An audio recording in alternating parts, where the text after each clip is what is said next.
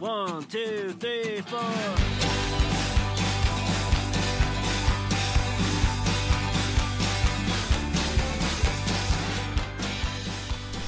Hello, good day, and welcome back to Tap That Easy Podcast. I'm your host, Eric Walters.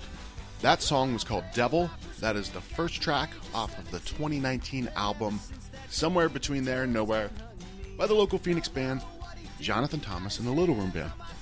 Love those dudes. First saw them at Helio Basin when Helio Basin was open, where the new uh, Tombstone North location is. It was the first time I saw Jonathan Thomas and the Little Room Band. They were really good. They have a few albums out.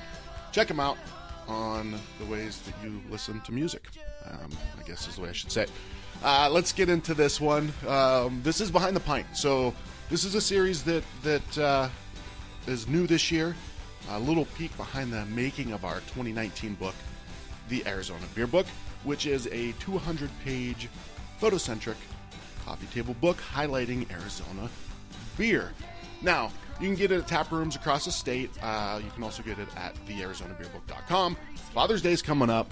Perfect gift right there. The Arizona Beer Book. Now, this series, Behind the Pint, it's going to highlight some of the greatest beers Arizona has to offer. And a lot of these are, are well known to some of you. Some of them are not. Uh, maybe these will give you some new beers to go check out. And we really, the book focused on the story of the brewery and then a story behind one of their Uh, one of their beers that, that really captured who they were. So that is what these episodes are. They were just recorded for research purposes, so as you listen through, keep that in mind. Uh, this was never intended to be released, but after reaching out to, to people and saying, hey, what are your thoughts about putting these out as episodes? They're like, hell yeah, let's do it. So here you go. Now, this one is unique for me because I usually don't like stouts, uh, but I really, really like the Joe Max stout from Wren House. So it's an, uh, an awesome, I was going to say awesome and oatmeal at the same time. So oatmeal, it's an oatmeal coffee stout, and uh, they use beans from Press, uh, Phoenix Coffee Company, Press Roasters Coffee. They were actually, I think, episode five or so on the podcast way back when, so go listen to that. Press. Um, now, if you've been listening to the show, it's no secret. I'm a huge fan of, of Wren House, their I P As and their sours. Uh, they just won a gold medal, too, at the Great American Beer Festival um, back in late twenty twenty for the Hazy I P A, which is by far the most competitive category, and they won the gold. So they just opened a new spot up in Prescott to start really amping up their production and soon to be one of the top distributing breweries in Arizona. And finally, their tap room is now back open. So if you go to their website, you can um, get a reservation. I think you, I don't think you can just walk in. Just get a reservation, or you can get things to go still. But check it out, wren house brewing dot com. Let's jump into this one. I always like when Preston gets on the mic. Preston does not really enjoy getting on the mic uh, that much. Uh, but I think he's just such a great dude, and his his passion and, and his expertise is just... Uh, it's undeniable. Um, he's just a great dude, so um, I feel like I sometimes have that ability to help him kind of uh, get into the flow and not worry too much about that microphone if I'm uh, in front of him. I tell him I get nervous too, so that's that's how it all goes. But uh, Preston, appreciate you uh, biting the bullet and uh, you know doing these episodes that we've done over the last few years. But uh, let's get into this one. This is Behind the Pint, Joe Max Stout. But I, I do know that we, we came up with that recipe before we opened. That was one of the, the home brews we worked on while we were getting uh, our funding and build-out done. Um, and, and we were really happy with how it turned out. Um, w- one of the goals was to make a, an oatmeal stout, a coffee oatmeal stout, that um, had as much characteristic of like a stout as it does a coffee stout, because a lot of coffee stouts will end up drinking a lot like... It's it's super coffee forward. Okay. And those are really nice. Um, but this one, we, we wanted to have a little more of that oatmeal stout backing with kind of a uh, a through line of, of coffee. So we, we kind of were able to do that by um, adding coffee a couple times. Uh, we add uh, whole roasted beans to the boil at the end uh, to give some of that... Um, you know, like uh, brewed coffee taste. And then we had um, uh, cold brew from Press Coffee here in town um, to the finished beer to give it that kind of, um, you know, more um, dedicated coffee flavor uh, that complements well. And, gotcha. and it also allows us to control uh, kind of and hit that um, ratio of coffee to, to beer really precisely from batch to batch uh, and kind of have a consistent product that way. And do you throw the, you don't throw the beans just in the in the shit, right? No, we we put them in a in a, a muslin bag and throw them in. Okay, uh, but it does rip open like half the time. Does it really? When we're trying to get it out, and so we've scooped a lot of beans out of there, but it's yeah. not too bad. so, um, so in in so what is the difference between an oatmeal stout and I mean, what, I guess what's significant about an oatmeal stout? We just like that that um, kind of that. That mouthfeel, the creaminess that you get from a, a high oat, high protein content um, in there. Um, it gives it kind of that, that mouthfeel that's conducive with the coffee stout, um, and, and it, it gives it more of a, a palate to work with the coffee, as opposed to just being, you know, a coffee-forward beer. It's it's more of a complex beer in that way. Gotcha. So combine, I guess combining the throwing it in the boil and then adding the pressed coffee after, there's you get a little bit of kick out of that too, then, right? Yeah, I would think so. Kick. Yeah, we haven't gotten that tested, but I assume so. Is there a way to? I mean, yeah, I guess there's got to be a way to test that. Yeah. Um, was there were there any like special influences that led to that beer, like a specific like style that you guys like, or like a, a, a specific brand or anything like that? I mean, it was so long ago, I don't remember that, yeah. but I, I do know whenever we we. Uh, plan a style like that, we get a lot of con- uh, contemporaries um, beers that we like, and we taste them and, and decide what we like about those and what we don't like about others, and uh, kind of dial it in that way. Gotcha, gotcha, okay.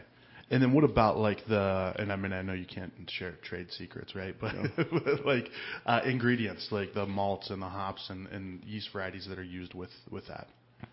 Yeah, we use our house yeast, which is just an American yeast, um, and. Uh, You know, the, the grain bill is going to be two row, um, some crystal malt, and for some, some sweetness and some color as well.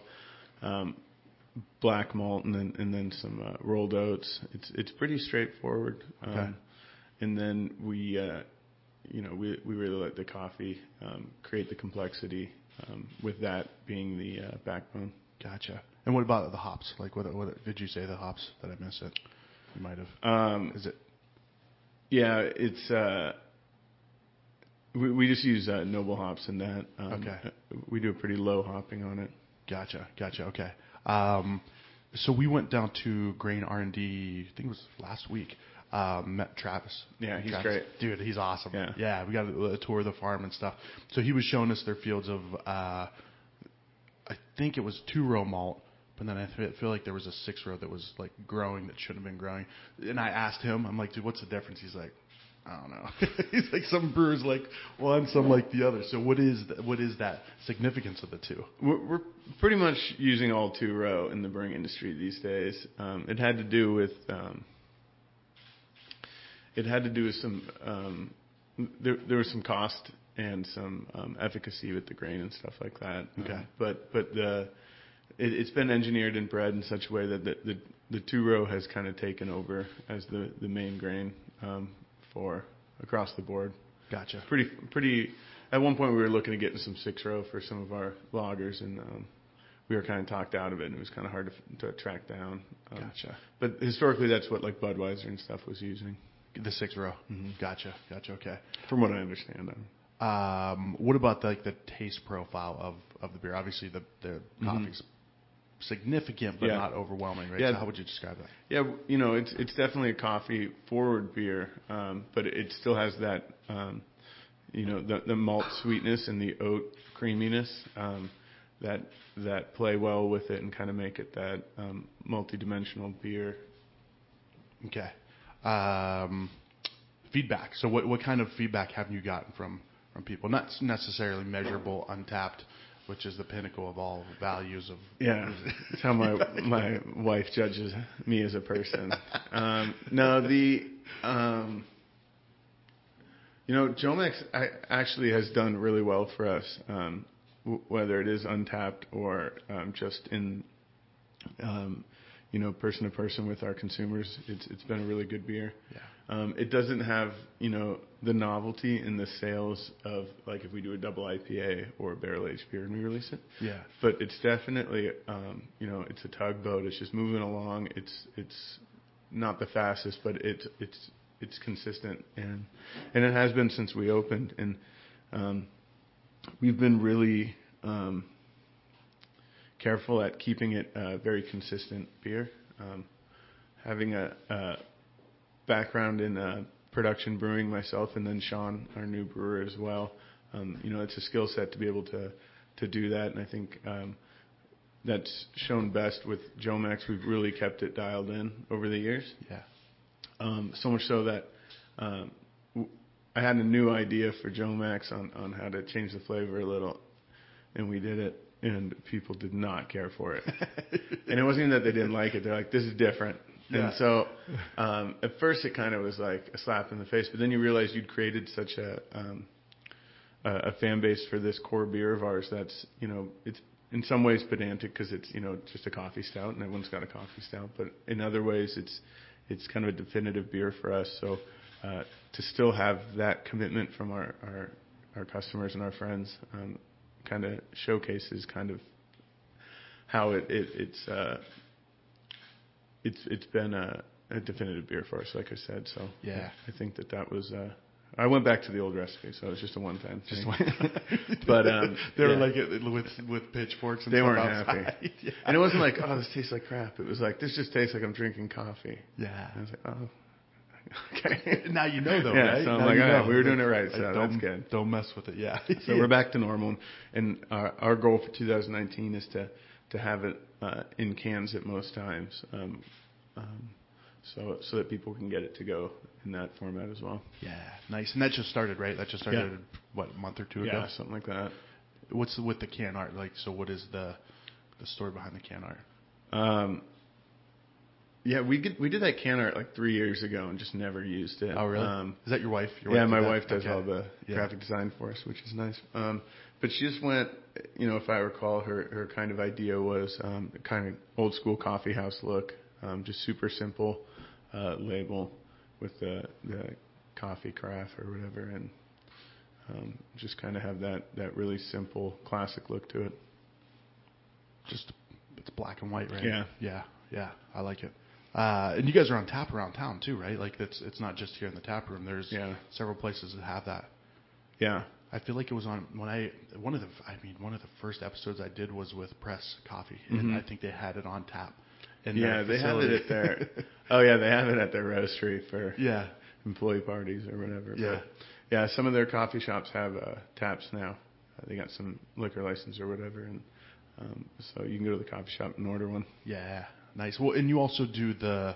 Do you have a special name for it when you can get an extra, extra blast of? of coffee oh yeah, in there? I I don't know what that. There's some red eye or something like that. Okay, yeah. Um, I'm not real hit with that, but the uh, yeah, that's that's really popular. Um, when people get crowlers, a lot of times they'll do that too. Just you know, leave a couple fingers for uh, for cold brew on top. Yeah. That's actually a really good idea. I'm gonna have to get one of those today. uh, so, what about the uh, why that why Joe Max? Like, why'd you guys call it Joe Max Stout? Um, yeah, that might have been what Drew was alluding to. Uh, Drew and I are from Phoenix.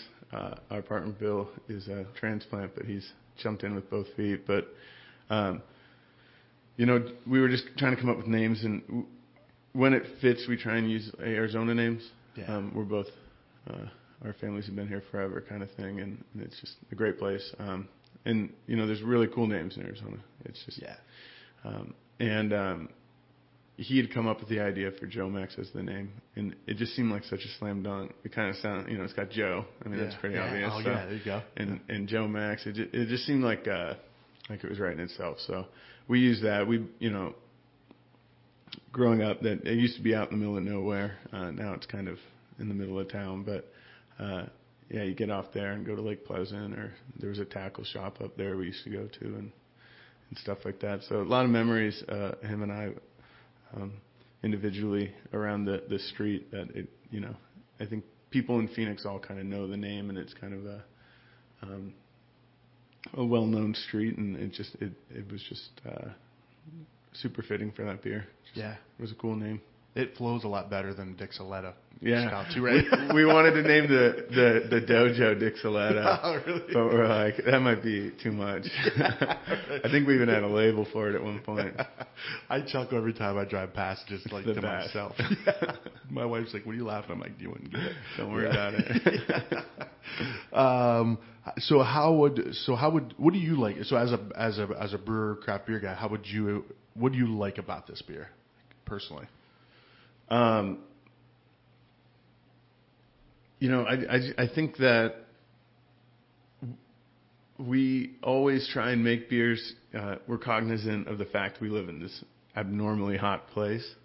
And so we try and, uh, n- not so much with obviously our Imperial barrel aged stouts, but with Black Caddis or Joe Max and stuff like that. When, when we first kind of start talking about recipes, we, we try and have it something that's drinkable year round in Phoenix. Um, And I think the, uh, you know, that, that whether it's the sweetness or, or the the bite from the coffee, um, it, it just is super refreshing, um, even for a big beer. Um, I think it's it's almost um, deceptive, the alcohol content on it. Um, what is it? What is the alcohol content? I think it's six seven. Okay, is what we have yeah. dialed in right now. Um, but you know, it's one of those ones where I don't drink it regularly like I would the Pilsner or the one of the I P As or pale ales, but whenever I do, I always am kind of re-reminded about how, why we like it so much. Yeah. Um, it's just, it's a core beer, you know, we're not reinventing the wheel here, but it's, uh, it's something we're really proud of. And it, I think it, you know, it, it fits the mold well for what it's supposed to be. And, and um, we've always really been proud of it. Yeah. You know, what I think it's interesting about it too is, is you guys have been become known as just kicking ass at these at these hazy double triple I P As, right? Mm-hmm. And with the Las Frescas, right? Mm-hmm. But still, that anchor is is the the Joe Max, right? Which yeah. is the kind of the polar opposite of those. Yeah, it's definitely. Um, yeah, it's challenging. yeah. It's it's a weird position to be in in brewing right now, where. It, You absolutely need to have those roots, those those core beers that, that people come back for, but also to be creative because there's so many contemporaries and friends in the Valley doing really cool stuff, and we're learning from them, and, and, and hopefully vice versa, and, and you know trying to, you know that's consumer driven. It's not it's not so much brewer driven. That consumers are always looking for something new and fun and exciting, and and, and something that um, you know can expand their palate and. Um, And keeping up with that's really important, and, and it helps us grow uh, skill-wise. Even if it's not something we brew forever, uh, we always learn something from it, and techniques and uh, chemistry or whatever. Um, but yeah, it's it's it's nice to have those things like, uh, you know, Joe Joe Max, um, or even our, our house Kölsch, and just the the core beers that people can always rely on. Yeah, yeah, absolutely, man. And so, how would you how would you explain it to a non-craft beer drinker? Right, if you've got somebody, you've had a couple drinks, so you're a little bit loose, right? Yeah. Someone's like, "Oh, you make beer? I don't like beer." They're like, well, what have you ever tried a Joe Max Stout? Yeah, I think it's you know, it's it's got that complexity, like we talked about, that that gives it, um, you know, you could even you know, pitch it as this, uh, you know, it's it's it's a demonstration on kind of what um, you can do with just grain and then some coffee. Um, The sweetness and the flavor and the roundness of that beer isn't um, isn't forced with adjuncts or anything like that, like we like we, we, we do with our some of our barrel aged stouts or what have you. But it, it's it's just uh, roasted barley and, and some oatmeal, uh, some flaked oats, and um, and and with that you can create this really wonderful, vibrant, uh, deep, rich beer um, that's cut with coffee to give it that. You know, a little bit of, of bite there, um, and it, it's kind of uh, an experience. You know, we it's a strange story. Uh, John McCain came in once to, I don't know why, take some photos or something and meet with me, and um, and uh, his mind was freaking blown when he drank the Joe Max. Oh, you know, he's not gonna drink. He's on a press tour or whatever. Okay, and then he had a sip of the Joe Max. He's like.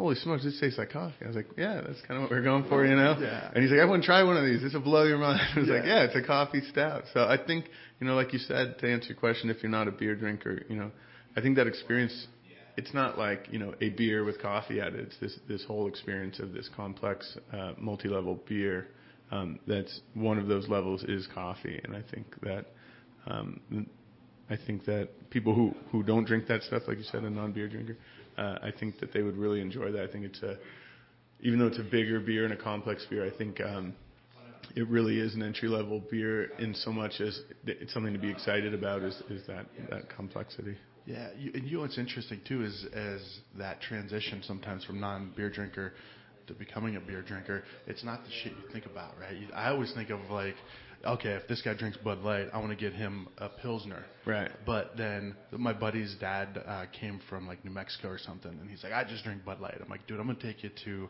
Helton and have the Pilsner, right? Yeah. This was, I don't know, six months ago or so. He tried it. He's like, eh. Yeah, yeah. Like, come on, man. So the girl, uh, Cece, the, the yeah, bartender sure. there, she's awesome. And she's like, well, what do you like? Like, what do you eat? And so not even beer-related questions. So she brings him the boysenberry sour. I'm like, why would? And he drinks. He's like, dude, this is right. awesome. I'm like, what? Exactly. Yeah. So you don't think of a stout as being that that, that gateway beer. Right. If they're a Bud Light drinker or a Budweiser drinker, giving them a Kölsch or a Pilsner, it, you know, it's giving them methadone instead of heroin. They right. still want the real thing. yeah. And so it's, our Kölsch is never going to be as good as Budweiser to him. But if you go the opposite direction, you show them, you know, this cool coffee stout, and, you know, that's a whole nother ballpark that they haven't experienced in the beer thing. Yeah. You know? Yeah. Cool, man. Luke, is that, uh, we, uh, that was fantastic, right? Cool, man. Cool. How you feeling about the Pilsner thing? Are we still doing that? You want to? yeah. Okay. All right. Let's do it. So, uh, he's going to give us a beer one oh one on Pils, the Pilsner. Sweet. Yeah.